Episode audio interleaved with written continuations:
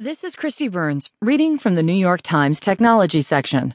Good technology investors sue JP Morgan claiming conflicts by Katie Benner and Leslie Picker.